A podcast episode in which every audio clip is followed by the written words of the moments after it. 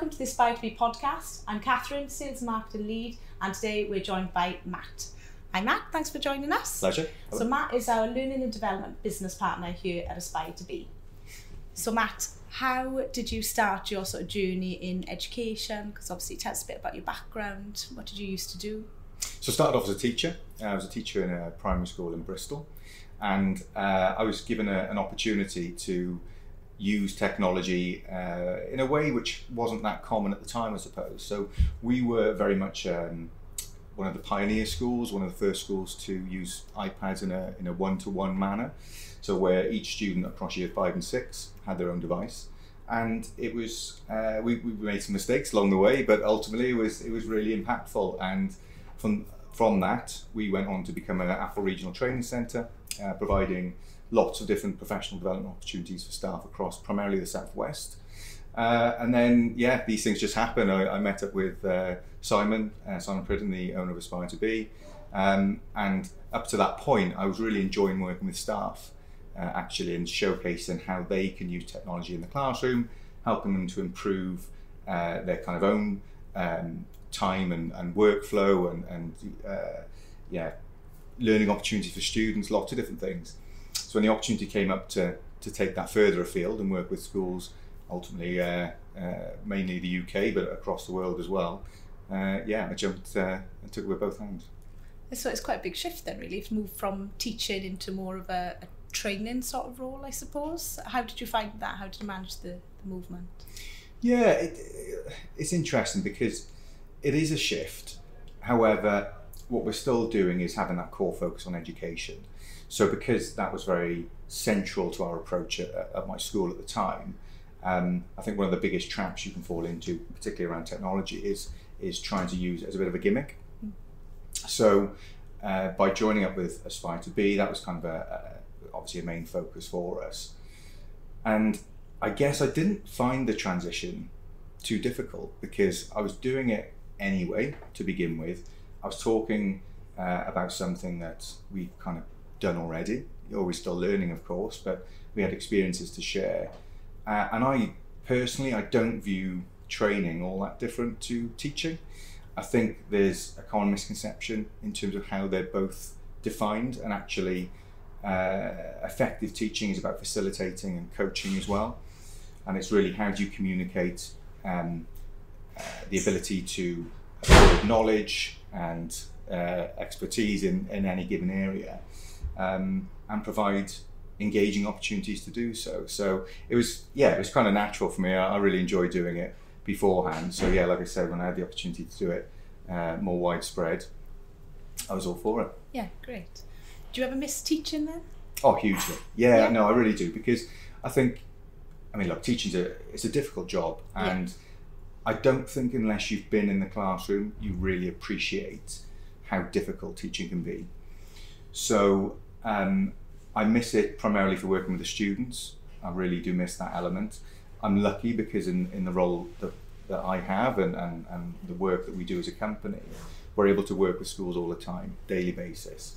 Uh, it's not always in class with the students, but you know when those opportunities opportunities do come along, uh, yeah, first one there, I love it. So yeah. it's uh, yeah, I do miss it. Um, but then, like I said, I think I got to a point in my career where I could see an, an additional value to helping students by helping the teachers um, through through technology. So um, yeah, good good change. But yeah. uh, you you do you do look back and think, uh, yeah, I do miss miss those opportunities working with the students on a regular basis. So I suppose uh, coming from a teaching background yourself, that must really help you to facilitate your learning, like you've just said. And that's a key point of Aspire to Be, isn't it? Is that a lot of the, the learning technologists and partner technologists are from a teaching background. So yeah. How do you think that helps with how we then go into schools and how we, you know, promote our products and how we develop our products? Oh, it's huge. I think, you know, my view on that is that for us to relate and engage with, with all stakeholders in education, you can only really do that effectively if you've had that experience. So for us as a company, um, bringing in uh, you know outstanding and experienced practitioners is essential to everything that we do, and we wouldn't have the success that we've had and be able to provide the services that we do without them, because they they do bring that real life experience. So um, yeah, it's massively important, and I think it's it's always the first thing that we look at is uh, you know what is the actual impact on education in, in that sense with anything we do around technology, making sure that it's not that gimmick, Yeah. making sure that anything we're developing, which is innovative and kind of um, forward thinking, is is ultimately rooted in sound kind of pedagogical practice or outcomes for, for students. So um, yeah, I think it's uh, it's what the business has, has been built on and will continue to, to, to, to do so in the future as well.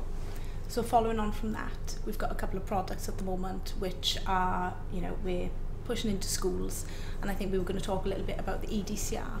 So do you want to tell us a bit about that and how it came to be and where it is now? Yeah, certainly. So, uh, I suppose the best starting point is to talk about our, our DCR or Digital Competence Review, which was um, a core product for us uh, ever since we started, really.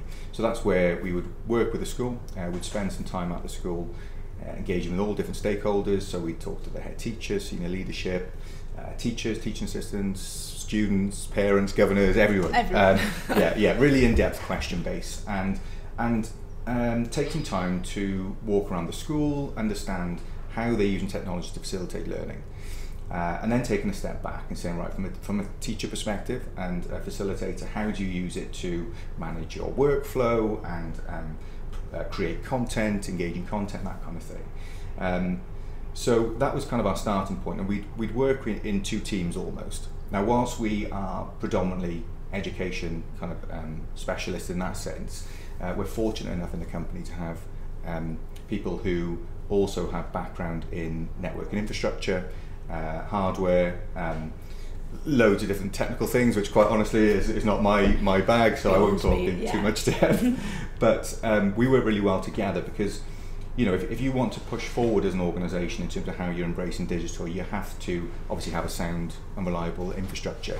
So that, that comes from your device, your end user devices, all the way up to your, your network, Wi Fi access points, your servers, all that kind of thing. So we kind of marry those up together. And the purpose of the review is to provide that objective um, view on, on where you are as an organisation. We compile that into a report and then uh, hold various workshops to, designed around building a digital strategy. So that's kind of where we started from. And then, of course, we had uh, the pandemic. Yes. As an organisation, we are um, face-to-face delivery. We were working in uh, schools, we were working in businesses, and um, actually going to the to the venues, the locations, and we had to stop that. The difficulty that we had, uh, as many uh, felt as well, is that how do you then transition away from that face-to-face model, particularly because we were so passionate about it, in terms of saying that that couldn't be done, it had to remain face-to-face. But it's funny how these things work out. So we've developed what was our in-person DCR into an EDCR. Right. Seamless. Seamless, Yeah. yeah, yeah. Um, so it was a it was a, a mammoth task because the amount of information we collect in the in-person version, which we will continue to, to kind of push forward with, um, but the, the the digital version opened up opportunities that we hadn't really thought of before, and I was probably the main one.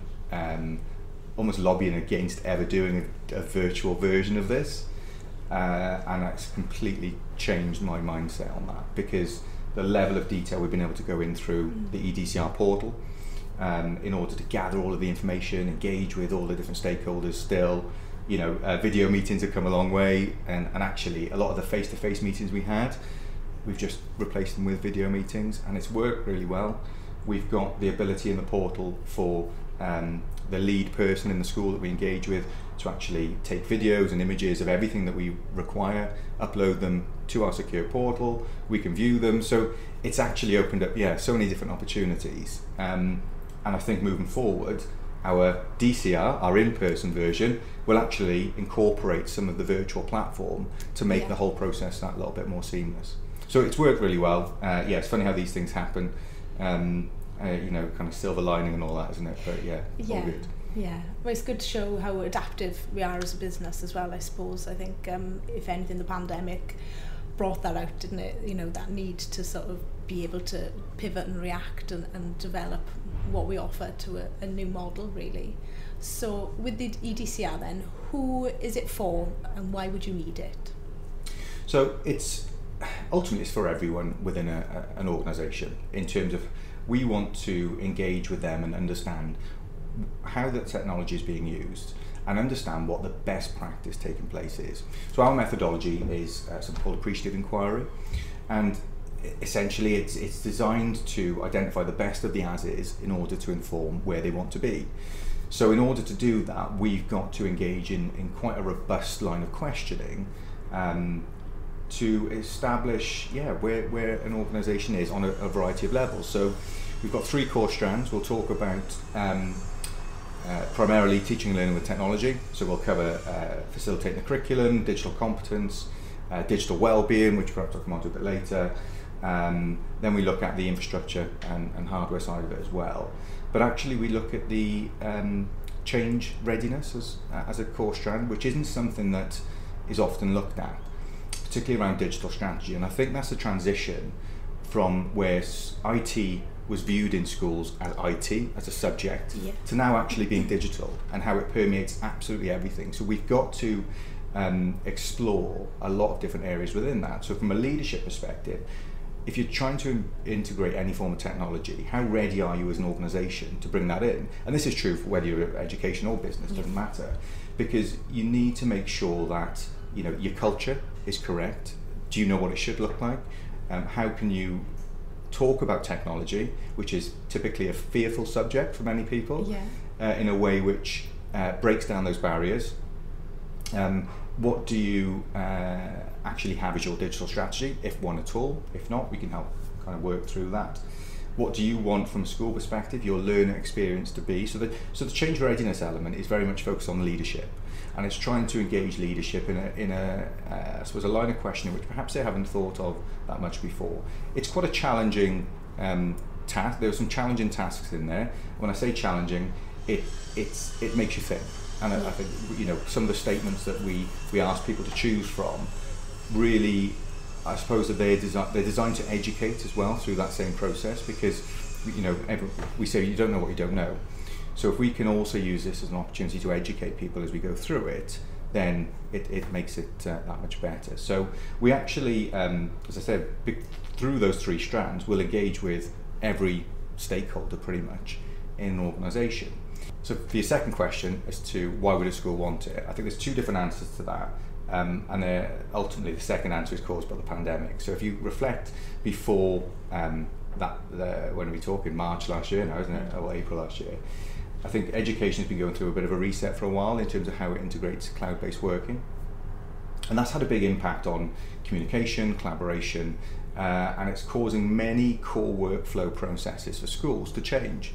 So really, the, the DCR as it was then was designed to help um, organisations understand what technology now looks like in terms of best practice from a learning experience, uh, how to integrate it with uh, the curriculum and make sure that you're not just looking at IT as a discrete skill, that mm-hmm. actually uh, there's, there's room for it uh, in a cross-curricular manner, but also leveraging of, a, a wide range of devices in order to do so. So primarily it was around developing a digital strategy and coaching schools um, and in particular leadership around what does that digital strategy look like. Cut to last year, April, um, with the pandemic, what we've seen is a massive increase in the use of cloud-based technology. So actually, that change that was going to take place over probably a longer period of time has now shortened dramatically. The the issue with that is that it happened so quickly, um, and schools had to react to that um, in in such an accelerated manner that there wasn't necessarily the underlying strategy that was looking ahead 12 months, which is understandable. Um, and, and quite frankly, how schools manage to do that in such a short time it is it's mind blowing. Yeah, for again for those who, who haven't worked in a school, um, it's difficult to comprehend how much of a transition that was trying to go to a, a remote teaching and learning environment. So what the EDCR is now doing is incorporating that success and also that, that kind of challenge. Mm. trying to see, well, how do we leverage what we learned and the best practice um, and use that to now spearhead and accelerate our digital strategy moving forward. In a roundabout way, I know it doesn't seem like it, but in terms of how technology is being used in education, the pandemic has done a lot of good because it's forced schools to reevaluate how they can provide learning content, not just in the classroom. Yeah. So it's really now how do we develop a digital strategy around that? Take all of the positives out of it, trying to you know trying to keep it positive. How do we take the positives out of that pandemic in terms of um, the digital learning environment, um, and transform how we're now providing learning opportunities for students? So the EDCR, as it stands, will cover through those three strands: change readiness, teaching and learning technology, and the uh, infrastructure. Is to yeah get into a question base to capture all of that information. We provide high level findings um, and ultimately recommendations that are based on our knowledge and expertise, um, having done it in previous roles, and also just our work with schools across the world uh, and understanding what works, what doesn't, and, and yeah, trying to get it all into one place so schools can benefit. Brilliant. And we've had a couple of schools go through the process already. And what sort of results have we seen from that? What are the positives that have come out of it? I think the positives are the feedback we've had on the platform has been excellent. Yeah. So you know, and uh, look, it, it, was- a nerve-wracking time for us in terms of launching that because it was taking a process that we know works exceptionally well, putting it entirely virtually, and then and then seeing what the feedback would would be like. And we've been overwhelmed with how positive that's been. So um, I think you know, as I said, we'll we'll, we'll continue to, to kind of take that forward now and. Um, use it as a, as a core product for a number of different areas. I think the the impact of the the EDCR on a school level is very much. Um, I think it's it's continued to provide a bespoke level of recommendation for the schools, which is really important. So all of the recommendations are there's no automation in this process. They're by us. There's there's a uh, an ex teacher or learn technologist, path technologist at the end of at the end of that portal um, or the end of a, a camera who's actually gathering this information and analysing it. We did originally look at trying to put it into a completely automated version. I think the reality of that is, uh, could it be done? Yes, but I think it takes so much development because essentially what you're trying to do is capture all of the knowledge and expertise of an individual and all of the decisions they make when they're in front of someone or in a school, Mhm. and then trying to put that into a system. Um, it's it's a very difficult task. So we decided that that was something that actually the virtual nature of this process allows a little bit more time for us to get stuck into that kind of recommendations uh, side of things. So ultimately the impact for, for a school is they, they have the starting point of their digital strategy. They've got the benefit of having that objective viewpoint. And also from our perspective, one of our, our kind of um, you know our, our USPs, if you will, is is that we're the only professional learning provider for Apple, Google, and Microsoft. So we don't hold any kind of preference to, to any organisation. What we're really looking at is what's going to impact that school, and understanding that all schools are going to be on different journeys. They're going to be uh, in a current, uh, uh, you know, different current position in terms of the technology they already have. Realizing that schools don't have endless funds to just buy new kit and hardware, so you've got to understand where that school is in order to help them. Um, so we're able to provide that kind of unbiased opinion and direction based on what's best for the school, and that's continued to come through the findings and recommendations. Uh, and yeah, as you said, there's, there's, we've got testimonials and feedback on the website, which um, you know we're delighted with. Uh, we couldn't be happier because at the end of the day, for us, we're all passionate about what we do. Education is at the heart of everything that we do. So when we see schools benefiting from our support uh, and ultimately the educators, you know, it's a, it's a great place to be. Yeah, great. So what's next then for EDCR? Where do you go from here? So we're just uh, about to go through a full redesign. Great, Yeah, okay. yeah. So, so the, port, the port itself is, is, is so it's not the process. Um, it's like anything. You just you, you develop something, and we. Ha- I mean, look. To be, to be honest, we have to develop it quickly. Yeah. Uh, as with a lot of organisations, and to transition our entire product base over to a virtual environment had its challenges. Um, so we're really pleased with where it is. But it's like anything. As you get more used to something, you think, oh, we could do this, we could do that. Yeah. Um, and I'm forever tinkering with these things and thinking, oh, what could we change and adapt? So we're going through, uh, yeah, a bit of a redesign on it, um, adding some extra uh, information which will just help it increase how intuitive it is, that kind of thing. We're looking at accessibility as well, Great. trying to understand how can we make this um, more accessible for, for anyone with uh, additional learning needs, Um, we are adding uh, different question bases all the time, trying to make it that little bit more bespoke, um, and uh, offering different things that a school may or may not want to include. So, for example, we we've looked at the distance learning element again as a as a kind of um, result of the pandemic, and decided to add in a separate question base around that entirely. We've looked at uh, digital inclusion. So, in particular, we're trying to get SENCOs um, or uh, ALNCOs uh, involved in this process and understanding where the role of technology um, uh, sits within students again with additional learning needs. Um, I'm trying to think. Of, there's probably other bits and pieces that we're doing, um, but they're, they're the main focus for us at the moment. And I think we just want to, yeah, start getting more schools uh, through this as a process uh, and supporting them on their on their digital strategy. Brilliant. This sounds great. Uh, and if you do want to learn more about EDCR, you can go to our website and you can have a look at some of our fantastic testimonials and case studies on there, or get in touch with us and we'll be able to help you out from there. So thank you very much for your time today, Matt. It's been great to talk to you. Pleasure. And catch you soon. Thank yeah, you. Thank you very much. Cheers. Bye.